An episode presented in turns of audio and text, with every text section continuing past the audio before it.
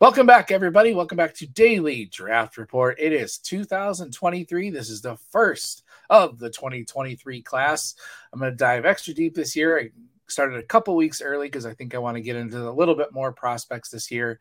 And I'm hoping to do a little bit more of the Friday face offs, the Monday mock draft Mondays, you know, but each day, each Monday through Friday from now until the end of April, I hope to be in your ear holes 10 to 15 minutes a morning with a daily draft report for you.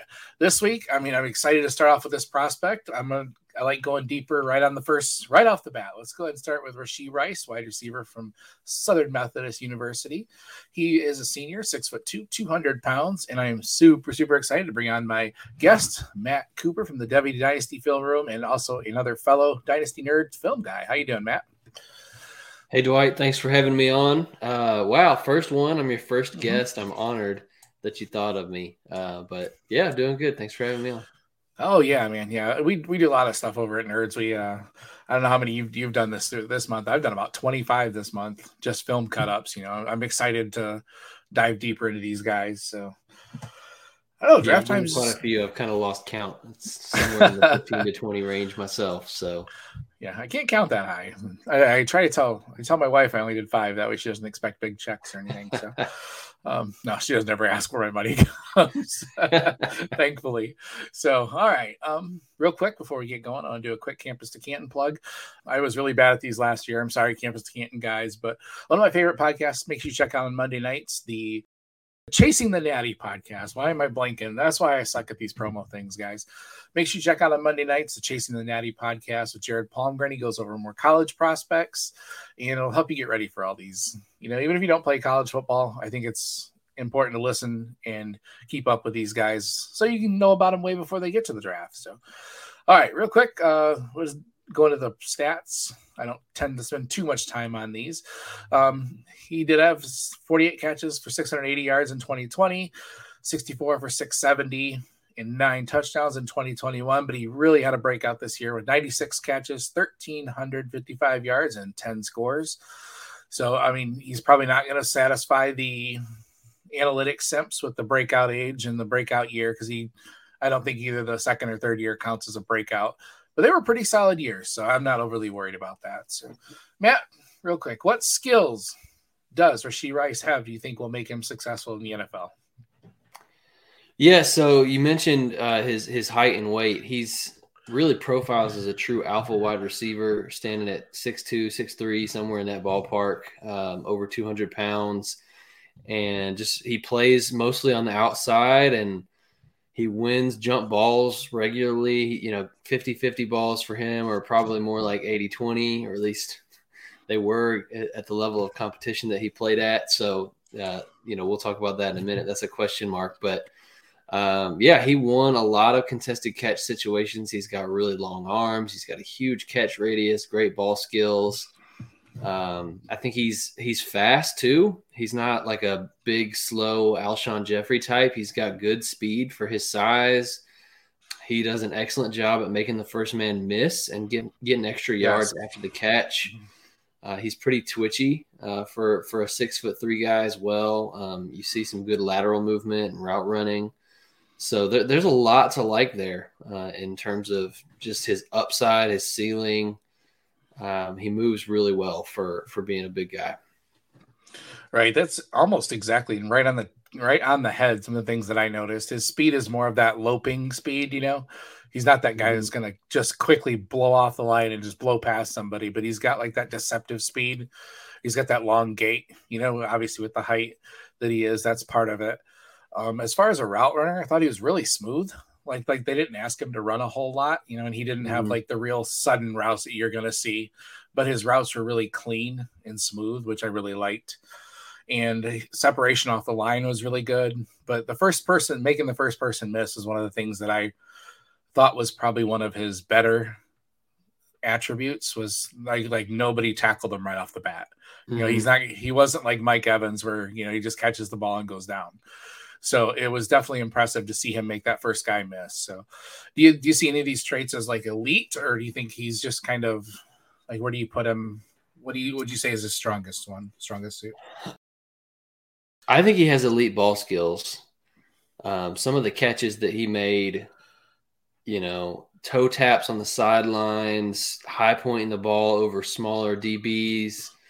He's got really, really natural instincts catching catching the football, and I, I think that is probably his his most elite skill even against you know he, he plays at SMU, so level of competition is a question mark. But he had a few games Always, against yeah. higher level competition. I was actually for the nerds cutting up games against TCU and Maryland. So those are two Power Five schools that he played against, and he made some really big plays in those games going up against um, those DBs. So yeah, I, I, would say definitely the ball skills is, is probably his most elite trait.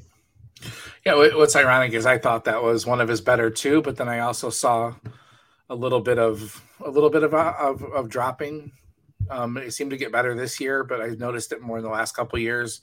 And he did have a couple fumbles, so I, I don't, I don't, but I don't think they're really. I think those are things you just have to teach, you know, like things that he'll get better at. And I mean, everybody's going to do that occasionally, but you know, I it's interesting. I've noticed some of sometimes the prospects who are able to make the most uh, spectacular catches also can seem to be the ones that are most prone to concentration drops and like just not right. getting the easy ones. So, it, right, a lot of guys are, I've noticed are like that over the years scouting, and I, I agree. I, I, have noticed a few um, kind of easy drops for for Rice, but but then also he can make all the ridiculous ones too. So, right, right, right. Yeah. All right, all right. So yeah, he is one of the true true alpha guys in this class. One of the few. We have a lot of slot guys in this class. But what do you see as something that could hold him back from being successful? Are there anything you're like hesitant about? Yeah. So um, you mentioned the route running. I I agree with you. I think he looks really smooth on the routes that he was asked to run, and I also agree with what you said about them not asking him to do a ton. So uh, somewhat limited route tree um, you know, vertical routes, comebacks, crossers, but uh, not like a bunch of nuance and uh, not not super developed. And so you got that, and then you also mentioned earlier his analytical profile. Um, the production, you know, being as late as it was, playing at SMU.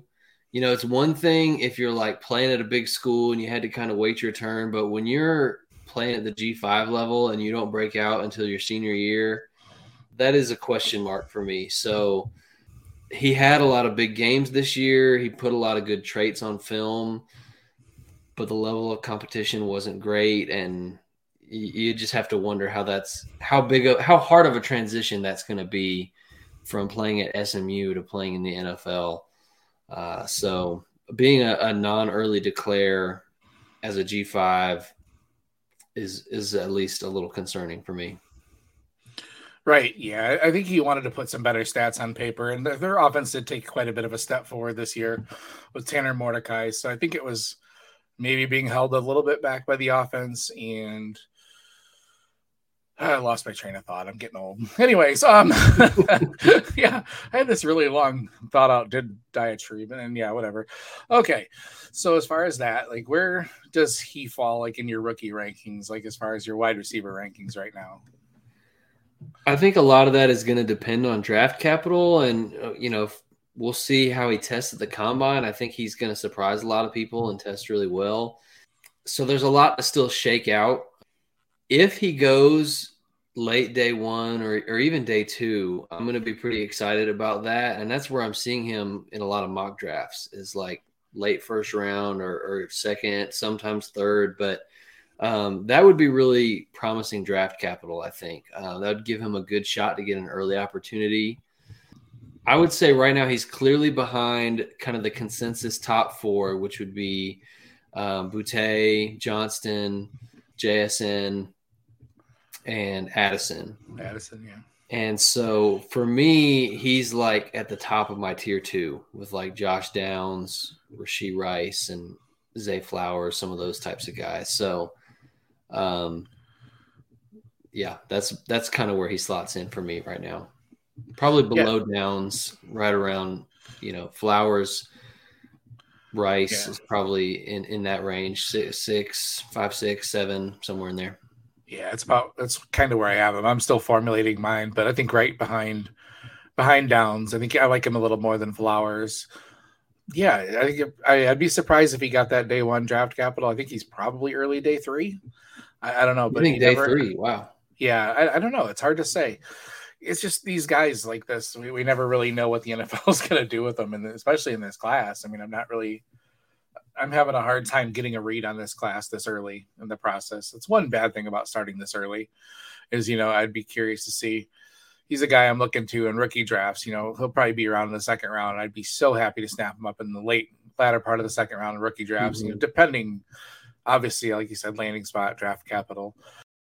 I suck at yeah. I actually uh, yeah. sorry to cut you off. I initially thought day three as well, and I started looking at a bunch of mock drafts and and what his projections are, and it seems like he's being projected day two almost everywhere um, which is exciting for me to see. I hope it happens. Um, That'd be nice. I, yeah. I mean, kind of like you. I initially I saw SMU and I'm like, yeah, he's day three, um, but he might not be. So, you know, I guess we'll see. I'm sure that six foot three and 200 pounds will be enticing to some NFL teams, and uh, it's not as uh, deep of a wide receiver class, I think, as we've had in previous years. Oh, so. you yeah, you are very right. That's one thing I normally put on the on here. I forgot was mock draft database. I usually go there and see where he's going in recent rock, mock drafts, and a lot of people have him going late first round. Uh, mm-hmm. Uh, Chiefs. I was Vikings, surprised to see that. Yeah, pleasantly surprised. A lot, like a lot of guys, like even you know Pro Football Network, SI, mm-hmm. Draft Network. A lot of them have him going late first. So maybe yeah. my day three is a little crazy, but yeah, wow that's that's one thing I forgot to put on here. It's one I like to include just so we get an idea of like where experts are, you know, because we're all trying to be experts, but I don't consider myself an expert at all. Sure. So I definitely like looking at the way of these other guys. Even CBS, Chris Trapasso had him going 11th to the Texans. I don't know about wow. that, but yeah, that's so high. Yeah, that seems a little crazy to me. He'd be fun in the Chiefs, though. I mean, Chiefs. Uh, Vikings is a, a nice Thielen replacement would be nice. Mm-hmm. Um, I actually thought about the Giants. You know, like they yeah they have they don't have anybody at wide receiver. um, actually, they have Wan'Dale Robinson, which we talked about. I don't know if you remember the last time I was on your podcast, we were talking about Wan'Dale Robinson, and uh, he looked pretty good for them this year. But he's more of a number two guy, and um, they've wanted an alpha ever since they paid Kenny Golladay, and he never turned out to be one. So Rice could be a good fit there. Yeah, I like that. That's another thing I forgot to put on here. Okay, thank you. You're helping me iron out my process. So uh, I usually did that too. All, All right, good, do, you have a, do you have a player comp for him? I don't know if it's something you do. I, I suck at them. So honestly, no, not that comes right to mind. Yeah, I sometimes a player comp will seem really obvious and jump right to the surface, but I don't have one that does for him. So I was struggling with it too. I think he's because of his his combination of size and speed and against the level of competition and uh, for some reason Gallup stuck in my head, but I don't know if he's quite as fast as Gallup. Okay. Um, but I, I think he could have that kind of a role, you know, like as, as his ceiling, you know, as just a really good wide receiver too. Um, mm. yeah, so I, I don't know, but I'm terrible at those, man. I don't even know what Uh, it's one thing I, always ask my guests, but I have no freaking idea. Awesome. All right, good. Got the first one in the books, baby. I like it. yeah. Thanks for having me on. Absolutely. Matt, tell them everybody where they can find you on Twitter, where they can find your work. Yeah, so you can find me at Devy2, the number two, Dynasty FR on Twitter. And uh, my YouTube handle is the same. So YouTube does handles now. So you can go youtube.com slash at Devy2 Dynasty FR. Um, it's the Devy2 Dynasty Film Room. Right now, I'm going to be, I'm starting rookie season. So for the next couple of months, it's going to be scouting reports, scouting reports, strengths and weaknesses for every uh, rookie that I can get to. And um, I just, I love breaking down film. It's, it's a passion of mine looking for these traits and seeing uh, identifying these guys early and seeing what kinds of traits uh, translate to fantasy football points. So yep very much. Definitely definitely highly recommend checking those out. I like they're a quick format kind of like the podcast you know you're not gonna sit there watch watching 20 minutes of matt droning on. Nobody wants for to sure. do that. Um, no, I wouldn't even want to do that. On, People are busy. exactly. All right. You can find me on uh, FF People's Champ and find this podcast, Daily Draft RPRT, my work at Campus to Canton and the Dynasty Nerds. Thank you all very much for listening. We will talk to you tomorrow.